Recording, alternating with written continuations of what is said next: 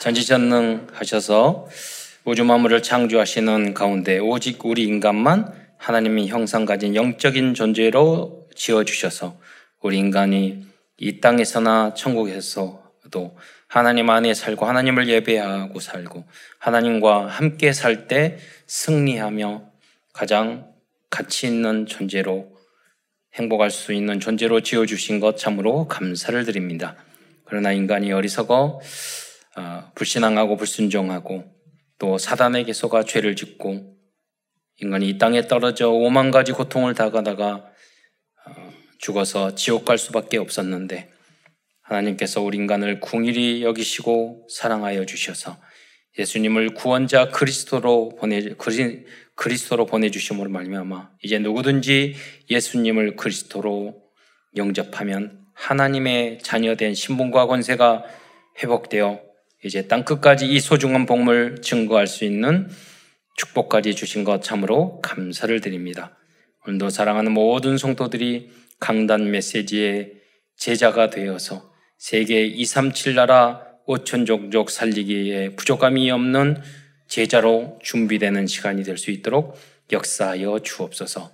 오늘도 사랑하는 모든 성도들이 말씀을 통해서 힘을 얻으며 치유를 받을 뿐만 아니라 하나님 이 복음을 위하여 하나님의 나라를 위하여 생명걸 건 헌신을 할 이유를 발견하는 은혜의 시간이 될 수 있도록 역사하여 주옵소서.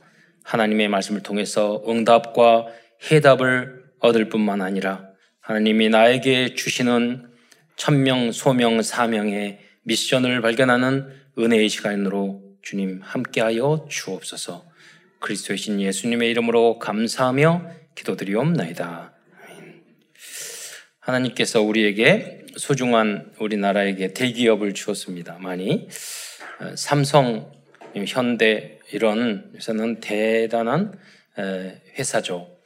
근데 이 삼성을 설립하신 분이 이병철 회장님이십니다. 고 돌아가셨죠.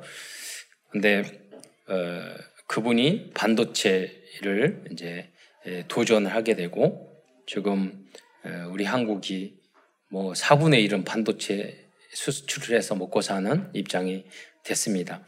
그분도 지혜로운 분이셨어요. 마지막에 질문을 썼어요. 어, 30개 그러니까 질문들 쭉 했는데 요지는 그거예요. 죽어서 천국에 천국이 있느냐, 지옥이 있느냐, 무엇이 진리인가? 그것을 글로 써서 어, 남겼어요. 질문을 했어요. 예, 그런데 보니까 어, 이 글씨도 너무 예쁘게 한 한글과 한자 써서 이렇게 질문을 편지를 썼더라고요. 예, 그 받으신 분이 나중에 공개를 했는데 아, 결국 그 질문을 하신 지 얼마 되지 않아 돌아가셨어요. 대단한 기업을 했지만 훌륭한 일을 하셨어요. 그러나 그분은 헛된 인생을 사셨어요. 왜냐? 여러분, 내가 구원받지 않으면 인생이 모두 다 헛된 거예요. 대기업을 하고, 뭐, 그냥 나쁘다는 거 아니에요. 잘못됐다는 거 아니에요. 가치 없다는 거 아니에요. 여러분, 다 세상적으로 성공해놓고 죽었는데, 하나님도 모르고, 진리도 모르고. 그러니까 솔로몬이 아주 똑똑한 거예요. 모든 것을 겸응하고, 아, 헛되구나. 가장 가치 있는 게 전도자로 사는구나. 그래서 학문도 공부도 뭐 왕이 되는 것도 그 군대를 만드는 것도 건축하는 것도 필요 없다는 것 전혀 아니에요. 그러나 여러분이 세상적으로 복음 모르고 대통령 됐어. 성공자예요? 저는 공부 많이 한 분 많이 봤어요. 책 몇 권 써놓고 논문 몇 개 써놓고 인생 끝나요. 은퇴해요. 그러면 그 교수님들이 그 학자가 성공했어요? 저는 한태동 교수님이라고 연세대학교 경영학과 교수님이 계시는데 그분이 대단한 강의를 했어요. 그분은 책을 쓴 게 없어. 왜냐? 어, 4대 성인 중에 책 쓴 사람이 없대. 그리고 뭐냐면 무슨 인간이 뭘 알아서 책을 쓰냐고. 그렇게 할 정도로 훌륭한 분이에요. 근데 그분이 그리스도를 몰랐어요. 예. 훌륭해요? 성공적인 인생이에요? 아니에요. 여러분이 성공자인 줄 믿으시기 바랍니다. 예. 복음을 아는 사람이 성공자예요. 예, 공부를 잘해서 합격해서 성공자. 그거는 우리는 그리스도로 성공하기 위해서 열심히 공부하는 거 아니에요. 성공하기 위해서 노력하는 게 아니에요. 우리는 성공하고 나아가는 거예요. 예. 그래서 여러분이 그리스도를 알면 성공자예요.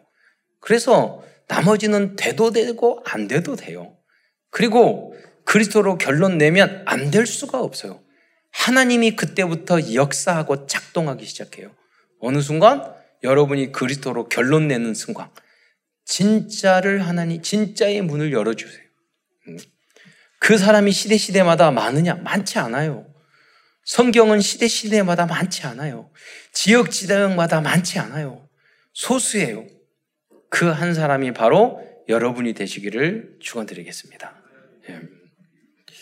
그래서 세상적인 운동이나 학문이나 사업은 열심히 노력하고 전문성 그게 있어야지만이 성공할 수 있어요. 세상적으로. 그러나 믿음은 그게 아니에요. 오늘 믿었는데 결론 내면 오늘 영적 서밋이 될 수 있는 줄 믿으시기 바랍니다. 오늘 그리스도를 알았으니까 나는 성공자야 라고 정말로 믿으면 여러분은 그 영적인 서밋의 반열에 오르는 줄 믿으시기 바랍니다.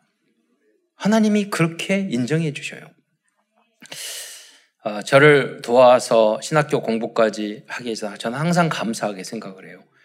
그 장로님이 아, 나이가 80이 어, 넘으셨는데 어, 그 제가 뵙고 말을 했어요. 장, 장로님 전도를 1년에 100명씩 해요. 제가 그분이 초청을 해서 그, 그 교회에 1년이 있었거든요. 그런데 매주 전도를 해요. 예. 전도왕 그분 빼놓고 해요. 그런 장로님 보지를 못했어요. 근데 제가 우리 교단에서 그 파키스탄의 장, 장관이 오셔가지고 선교금, 선교헌금 해달라고 제가 비서하고 연락해서 만났거든요.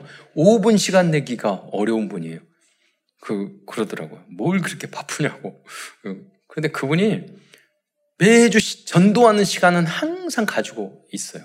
예. 그런 분 없다 하니까 우리 교단에도 그런 분 한 분도 본 적이 없어요. 그래서 모델이라고 저는 생각해요. 계속 기도를 해요.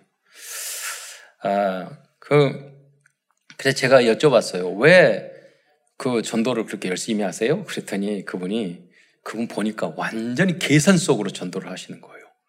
어, 야, 이런 계산은 좀 필요하다. 그러니까 무슨 말이냐면 당신이 대통령 선거를 할 때 홍보 비서실장을 했대요. 열심히 뛰어다녔대요. 1년 동안. 네, 근데 어느 날 나에게 믿음이 어떤 훌륭한 목사님을 만나서 어, 믿음이 임하게 된 거예요. 예. 야, 내가 어, 그이 땅에 대통령 만들기 위해서 이렇게 뛰었는데 영원한 하나님의 나라 위해서 전도를 해야지. 그러니까 그래야지 하늘에 영원토록 쌓일 것이 아니냐. 딱 결론을 냈어. 완전히 계산을 정확하게 하신 거야. 솔로몬처럼. 그래서 가장 최고의 결정은 그 자, 자녀 두 명 다 사바드 대학 나왔어요. 근데 첫째를 목사 만들었어요. 왜? 첫, 첫 열매는 하나님의 거니까. 그분은 진짜 믿는 사람이에요. 진짜 믿는 분. 예. 그래서 얼마 전에 제가 우리 총회에서 이제 그 전라 신안 지역의 총회에서 이렇게 총 임원들 수련회로 갔었거든요. 근데 그 다리들이 이렇게 다 연결이 돼 있어요. 그런데 그분의 고향까지 연결이 됐는데 저희 누님이 그러더라고요. 얼마 전에 그 장로님 다녀가셨다고 80 넘으셨나? 왜 다녀가시냐 그러니까 10억을 들여서 자기 당신 고향의 교회를 완전히 리모델링 새로 지었어요. 예쁘게. 그러니까 어, 그분이 저한테 그러더라고요. 내 인생의 목적은 100명의 목사를 만드는 것과 100명, 100개의 교회를 짓는 거라고 어, 그러시더라고요. 그 중에 저예요. 어, 한 명의 목사. 학비 다 대주시고. 어, 그래서 야, 그분은 정말로 하나님의 나라를 믿는구나. 천국을 정말 믿는구나. 예. 결론을 정확하게 내니까 하나님이 응답 주세요. 그러면 그 과정에 사업에 어려움이 오면 굉장히 어려움과 예, 많아요. 대한민국에서 기업을 한다는 것은 지옥과 창당을 왔다 갔다 하는 일이에요. 그런데 결론을 냈어요. 살아가는 이유. 어, 하나님의 나라를 확장하기 위해서. 나머지는 다 따라오는 거예요. 오늘 요한계시록을 나누기 때문에 여러분에게 이 말, 이런 말씀을 서두에 드렸습니다. 시공과를 초월하신 하나님께서는 성경의 많은 부분에서 환상을 통해서 그리스도를 계시하셨고 말세에 일어날 많은 사건을 미리 보여주셨습니다. 그 중에 대표적인 환상과 계시의 책이 요한 계시록입니다.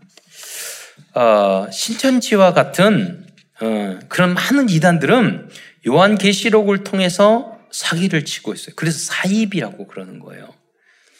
해석도 다 틀리게 하고 있어요. 음.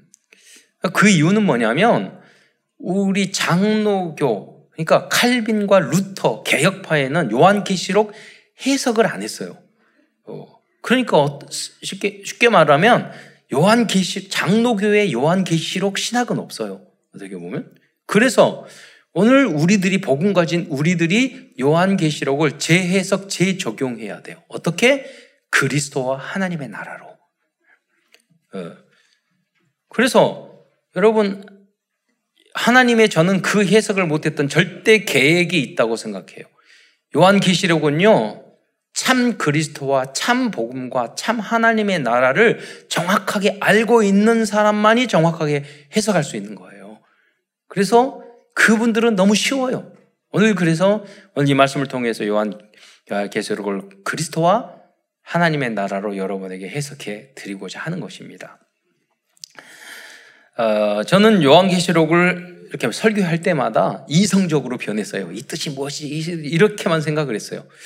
근데 이게 하나님의 말씀인데 내가 요한계시록을 읽으면서 은혜 받고 이런 것보다는 그 분석하고 알아내려고 했던 시간이 많았던 것 같아요. 그래서 이번에 새롭게 기도하면서 이번에는 요한계시록 어떻게 전달을 할까요 하는 등의 감동하는 가운데 질문에 대해 하나님이 그리스도 하나님의 나라로 해석해라. 어, 그, 그 관점으로 읽는데 너무 뜨겁고 마음이 뜨겁고 너무 은혜를, 은혜를 받는 거예요. 여러분 설교를 할 때 은혜자가 먼저 준비하는 사람이 먼저 은혜 안 받, 못 받으면 설교 못 해요. 그게 진짜 설교예요. 내가 먼저 은혜 봐야 돼요. 설교하는 자가. 그거는 다락방도 지교회도 마찬가지예요. 내가 은혜가 내가 하려고 내가 응답받지 못했는데 무슨 설교를 해요. 그건 설명하려고 그러고 강요밖에 안 되는 거예요. 그러니까 본인들 다 싫어해요. 그런 사람. 여러분 증인이 돼야 되고 내가 은혜 받고 내가 복음 때문에 행복해야지. 그 저는 가장 행복할 때 한, 순간이 뭐냐 하나님 말씀 깨달을 때. 그리고 어느 때가 목회자로서 가장 행복할 때가 언제냐면 우리 여러분 성도들이 포럼 하잖아요. 말씀 성취에 하나님 말씀 들었는데 이렇게 성취됐어요. 그 증, 그, 그 고백을 들었을 때 가장 행복해요. 말씀 성취를 봤을 때. 세상에 그것과 비교할 수 없어요. 하나님 말씀을 깨달았을 때. 가장 행복해요. 어떤 맛있는 음식보다, 어떤 재미있는 것보다, 그거보다 더 행복한 거 있어요. 우리 성도들과 제자들과 랩런트들이 말씀 성취를 포럼했을 때. 우리 모두 다 하나님 말씀이 성취되는 인생이 되시기를 축원드립니다. 그 맛을 여러분 보셔야지 계속해서 전도의 문이 열리는 거예요. 어, 유 목사님이 전도는 쉽다고 그랬잖아요. 어떻게 쉬냐? 말씀 성취되면 쉬워요. 그리고 결론을 내야 돼요. 여러분 요한계시록에 말하는 게 이 문제 저 문제 많은 환란이 있어도 너희는 성공자다. 결국 너희는 승리할 것이다. 앞으로 너희들이 예수 믿고 예수로 그때가 로마에 핍박받고 지금 200년, 300년 동안 사도 반모섬에서 사도 요한이 아시아 일곱 교회에게 편지를 보낼 때는요. 앞으로 2, 300년 동안 계속 핍박과 환란이 있을 시대를 예언하는 거예요. 예. 그러면 육적으로 세상적으로 잘 먹고 잘 살고 편한 그런 이야기를 한 게 아니라니까요. 너희든 그럴 그런 고난과 어려움이 있을지라도 너희들은 성공자다. 왜? 그리스도를 알았으니까. 그 문제가 있어도 오직 전도하고 그리스도를 증거하는 일에 너희는 올인해라. 왜냐? 너희들은 영원한 하나님의 나라가 보장되어 있기 때문에 그 아름다운 새 예루살렘 천국을 보석으로 표현해 주셨어요. 왜? 그거 보고 이 소망을 가지고 희망과 소망을 가지라고 지금 있는 문제에 넘어지지 말라고 예. 여러분이 그 언약을 붙잡고 승리하는 여러분도 되시기를 축원드리겠습니다.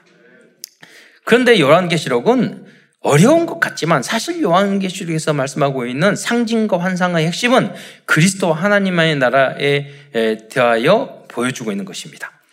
요한계시록을 주님으로, 주님으로부터 계시받은 사도 요한은 그래서 자기 인생의 마지막까지 그리스도와 하나님의 나라에 대하여 증거하는 전도자로 살았던 것입니다. 그래서 오늘은 특별히 요한계시록 내용 중에서 그리스도와 하나님의 나라에 대한 내용을 중심으로 요한계시록 말씀을 증거하기로 하겠습니다. 큰 첫 번째에서는 요한계시록에 숨겨진 그리스도에 대한 상징과 환상들에 대해 말씀드리겠습니다. 요한계시록이 어렵다고 말하는 사람이 많지만 사실 요한계시록은 그 어떤 성경보다 그리스도에 대해서 다양하고 구체적으로 설명해 주고 있습니다. 그리스도를 상징적으로 표현한 내용도 많이 있지만 성경을 조금만이라도 아는 성도라면 쉽게 이해할 수 있습니다. 그런 내용을 제가 성경을 보면서 예로 이런 말씀 드리겠습니다. 1장 5절에 보면 그렇게 말씀하고 있어요. 죽은 자들 가운데 먼저 나신 분이라고 기록하고 있어요. 여러분, 이것은 그리스도께서 부활하신 첫 열매로 살아난 것을 말씀하고 있는 것입니다. 음. 그 어리, 어려운 해석이 아니에요.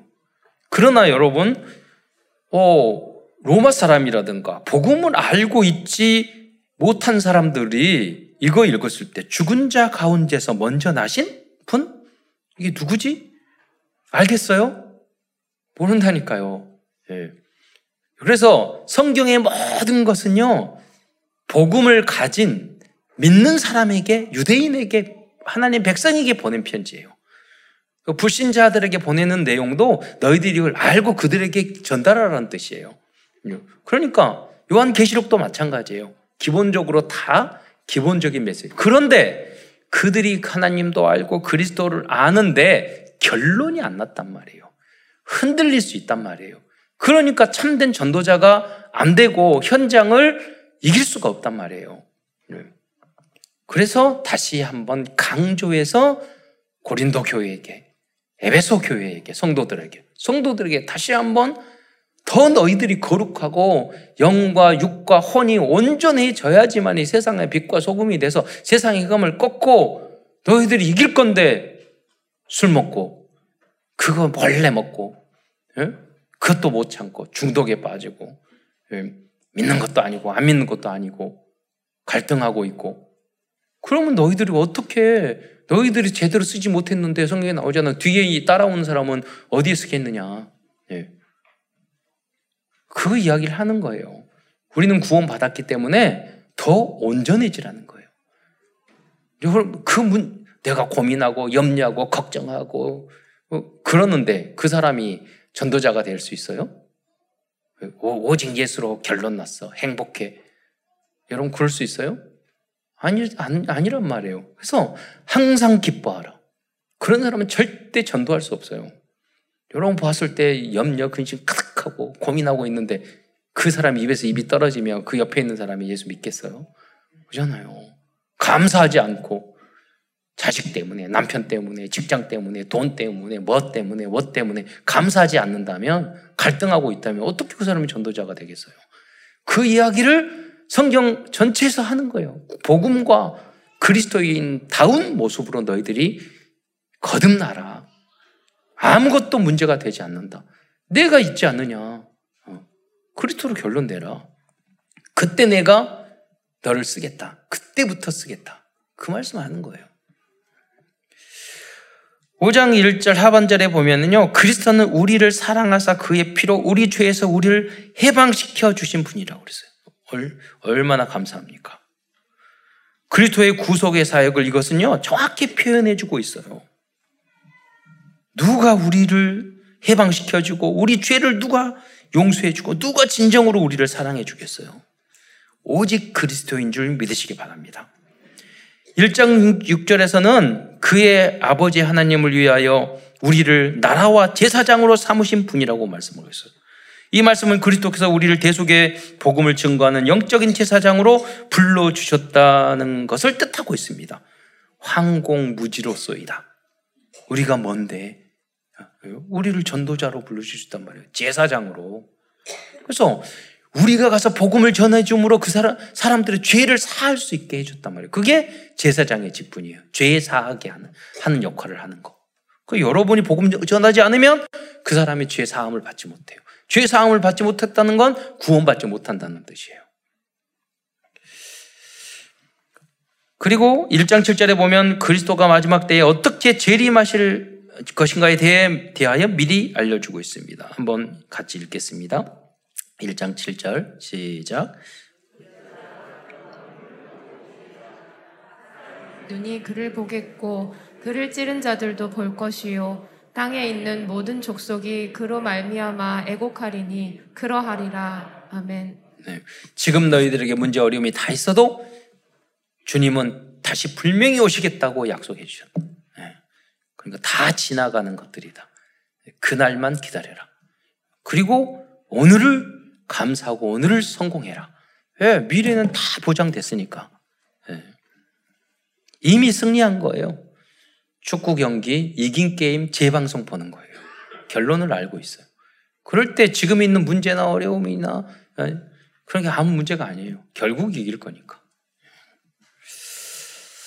1장 어, 8절에서는 성삼위 하나님이 성삼위 하나님이신 그리스도를 말씀하고 있습니다.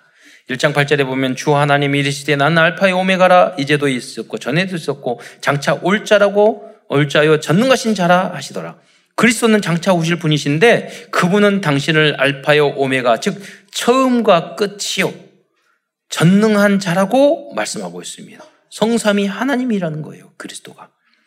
또한 1장 13절 16절 말씀해 보면 그리스도를 상징적으로 자세히 표현해 주고 있습니다. 제가 읽 겠는데 여러분이 자막을 보시면 되겠습니다. 1장 13절에 보면 촛대 사이에 인자 같은 이가 발에 끌리는 옷을 입고 가슴에 금띠를 띠고 어, 그의 머리와 털의 희기가 흰 양털 같고 눈 같으며 그의 눈은 불꽃 같고 그의 발은 풀무불에 단련한 빛난 주석 같고 그의 음성은 많은 물소리와 같으며 그의 오른손에 일곱 별이 있고 그의 입에서 좌우의 날선 검이 나오고 그의 얼굴은 해가 힘있게 빛나는 것 같더라.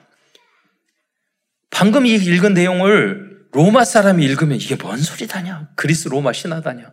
그랬을 거예요.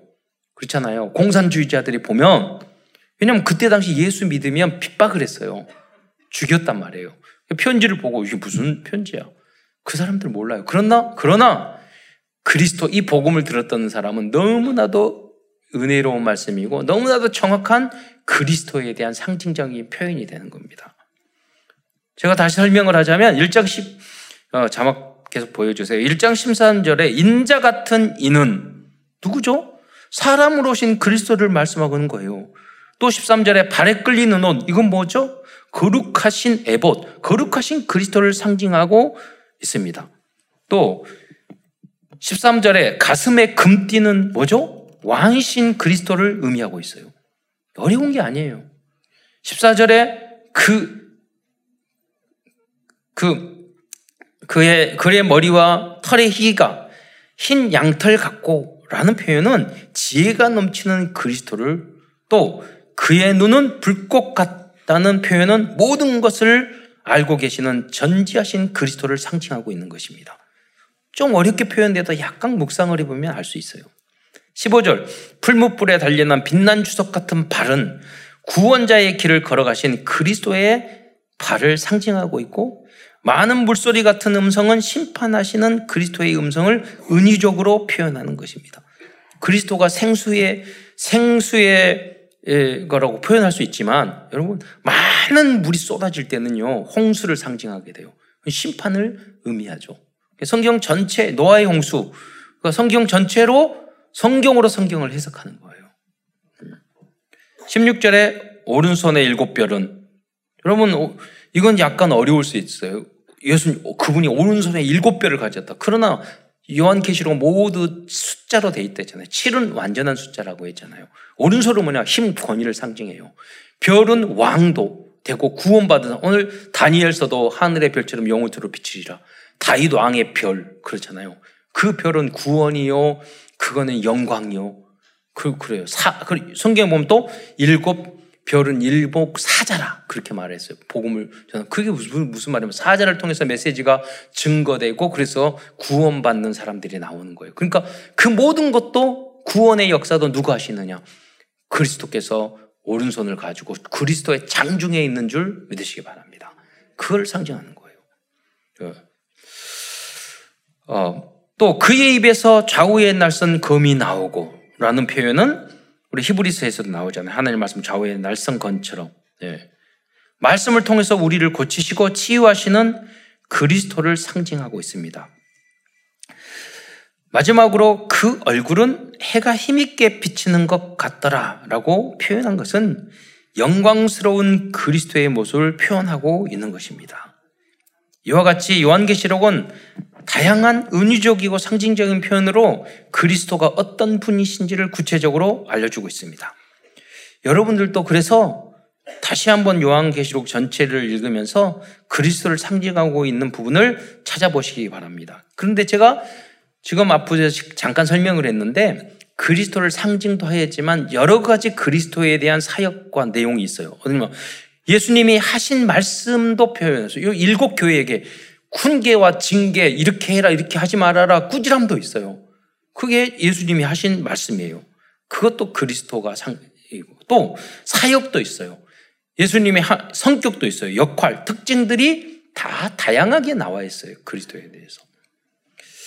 어, 그래서 여러분도 성경을 다시 한번 요한계 읽으면서 줄을 그으면서 예, 저도 그렇게 쭉 해봤더니 갑자기 성령 마음이 뜨거워지면서 너무 은혜가 되더라고요.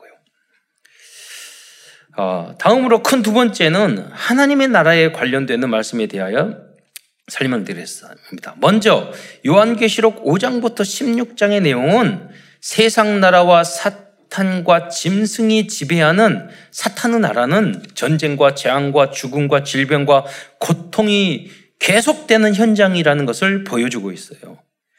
이러한 어려운 고통과 고난의 시대를 일곱 재앙, 일곱 나팔 재앙, 일곱 대접 재앙으로 표현하고 있습니다. 이는 이 세상에서는 개인이나 어느 시대 시대 시대에나 이러한 재앙과 정저항과 고난이 끊임없이 발생한다는 것을 보여주고 있는 것입니다. 어떤 분은 어느 때는 고난이 있고 어느 때 어느 때 이렇게 해석하지만 물론 최후의 심판이 있으니까 그렇게도 볼 수 있어요. 그러나 여러분 지금 우크라이나에 있는 그 성도들이나 백성들에게 이걸 보면 우리가 지금 아마겟돈이고 우리가 그 시대 일곱 재앙이고 일곱 인재앙이고 재앙을 우리가 계속 받고 있잖아요. 어, 그렇게 말할 거예요. 임진왜란에 있었던 백, 조선 백성들에게 말을 하면 지금이 그때라고 1차 대전, 2차 전에 있던 분들이 말하면 지금이 그때라고 할 거예요. 또 여러분도 인생을 살다 보면 재앙이 오는데 그냥 한 번 끝나는 거라 계속 와요. 또 오고 끝나는 줄 알았더니 또 오고 끝나는 줄 알았더니 또 와요. 예. 이 말씀을 왜 했느냐? 그것이 다 오더라도 너희들은 결코 너희 너희들은 너희들은 결국에는 끝에는 승리한다. 이 말씀을 말해주는 거예요. 그것도 다 지나간다. 또 여기 보면 고난 중에서도 주님과 함께하는 사람은요 누려요. 예. 노아의 방주 홍사가 다 있어도요, 하나님이 고난 중에서도 보호해 주셔요. 어, 제가 우크라이나 꼭 그 100% 그런 건 맞지 않겠지만, 복음 전하로 가는 그 지역이 드니프로 베, 베트롭스크라는 도시예요. 세 번째 도시야. 주로 갔던. 근데 제가 들어보면, 어, 드니프로 강 이런 말도 하잖아요. 그런데 미사일 제가 거기에 있는 제, 제자들에게 지난번 신학교 강의를 했거든요. 거기에는 미사일 안 날라와요. 그러니까 안 날라와요. 소식을 들어도 거기는 러시아군이 안 들어와 있어. 그래서 그 중에서도 하나님은 지켜주시는구나, 우리 제자들을. 왜 뉴스에 안 나오는 게 좋은데 왜 자꾸 안 나오지? 여러분, 주님이요, 주님 안에 결론 낸 사람은 환란 중에서도 평안을 주시고 살림을 살롬을 주시고 이기게 하시고 승리하게 하시고 보호해 주시는 줄 믿으시기 바랍니다. 네, 우상 숭배하면은요 재앙 저주 뭐 계속 와요. 그래서 결론 안 내면 여러 마음으로 고통스럽고 갈등하고 염려하고 근심 없으면 또 하나 어, 평안한 것을 못 참아 무슨 염려 근심을 가져와 가지고 고민하고 나무의 문제까지 막 간섭하고 그런다니까 왜 내가 그리스도로 주인 안 되고 결론 나면 내가 평화로운 시대에도 자기가 가져와요 그것을 반대로 말씀이 기준 수준 표준이 되고 그리스도로 결론 나면은 어떤 주변에 문제가 있더라도 아무도 나에게 주시는 그 샬롬, 평화를 뺏어갈 자가 없어요. 음, 그것이 그리스도인이에요. 아, 그러나 이런 문제 속에서 만왕의 왕이신 그리스도의 보호를 받은 남은 자들은 세상과 사탄과 싸움에서 승리하게 된다는 것을 보여주고 있습니다. 다 함께 요한계시록 17장 14절의 말씀을 한번 읽어보도록, 읽어보도록 하겠습니다. 시작. 그들이 어린 양과 더불어 싸우려니와 어린 양은 만주의 주시요 만왕의 왕이심으로 그들을 이기실 터이요 또 그와 함께 있는 자들 곧 부르심을 받고 택하심을 받은 진실한 자들도 이기리로다. 네, 이긴다고 말했어요. 네. 또한 요한계시록 18장은 사탄의 나라를 상징하고 있는 큰 성 바벨론의 멸망에 대하여 자세히 말씀하고 있습니다. 어, 결국 로마도 멸망하고 결국 흑암의 세력 사탄의 나라는 결국은 멸망하게 될 거예요.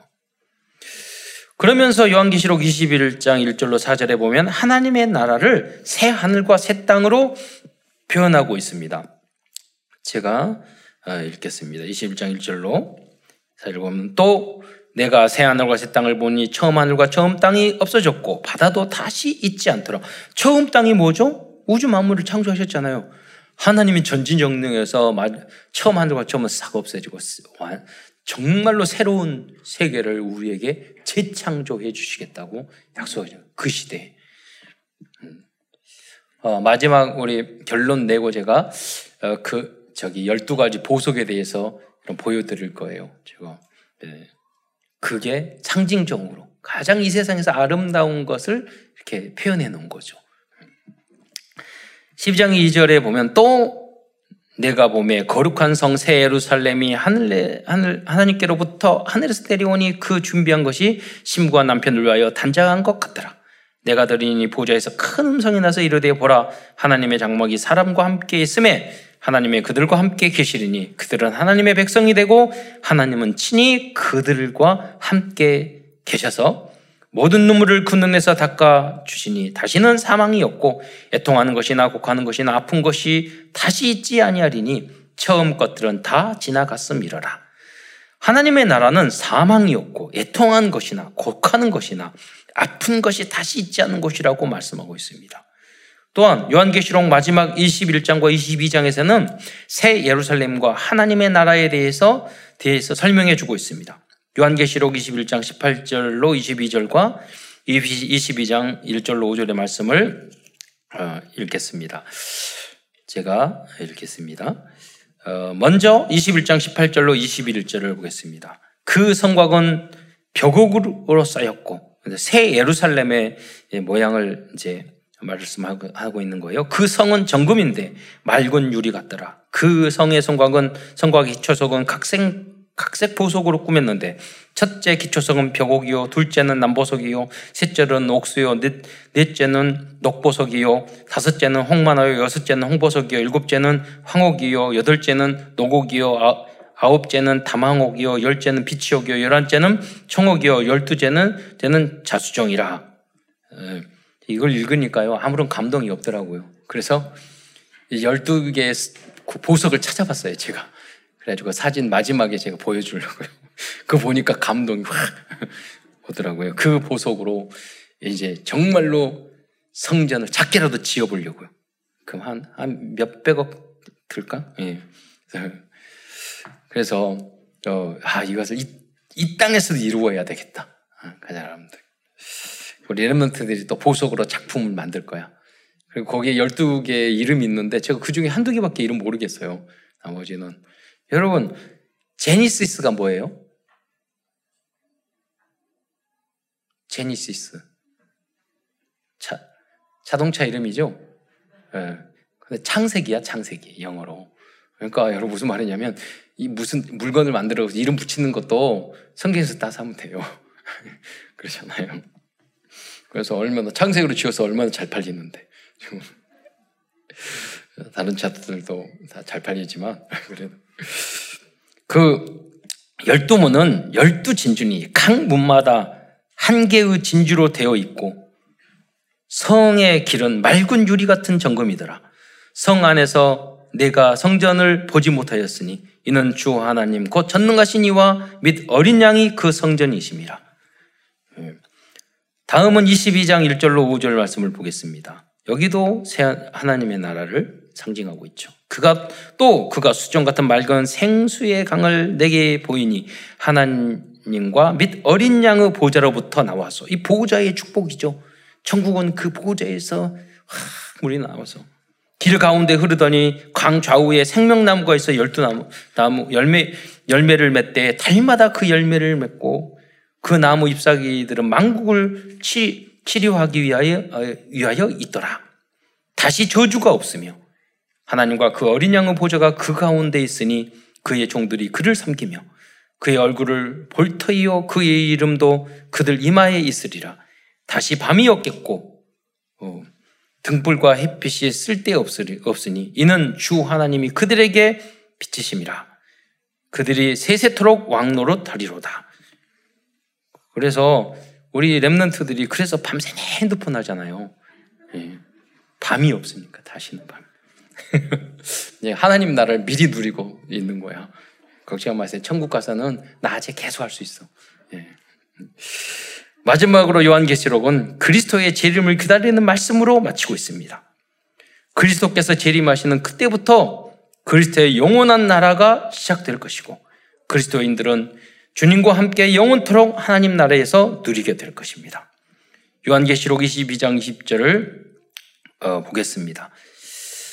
이것들을 증언하신 이가 이르되 내가 진실로 속히 오리라 하심에 아멘 주 예수여 오시옵소서. 여기서 나오는 주 예수여 오시옵소서를 마라나타라고 합니다. 예, 아람어죠, 아람어.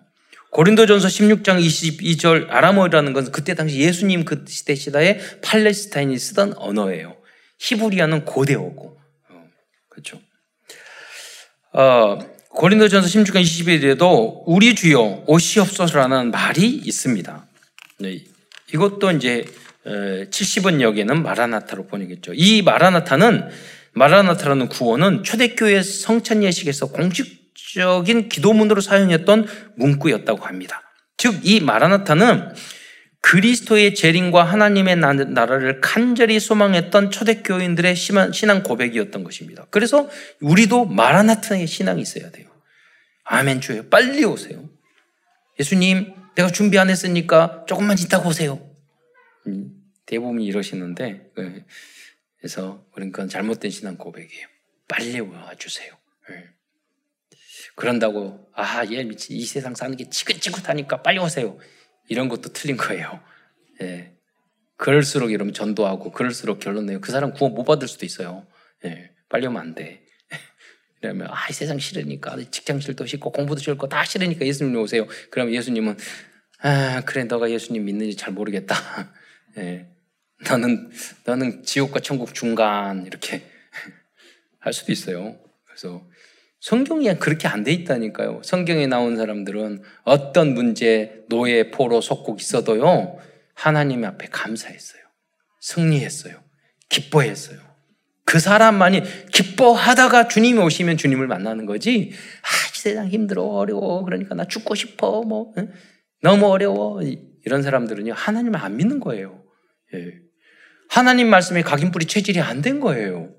주님이 빨리 오면 안 돼요, 그분들은. 제대로 믿은 적이 한 번도 없으니까.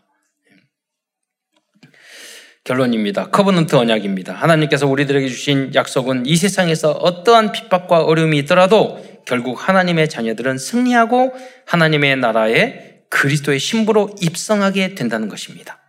비전입니다. 우리의 비전 237나라 5천 종족들에게 정확한 그리스도와 하나님의 나라에 대해서 알려주는 것이고 요한계시록의 기록 기록의 기록 목적을 알려, 알려주는 것입니다.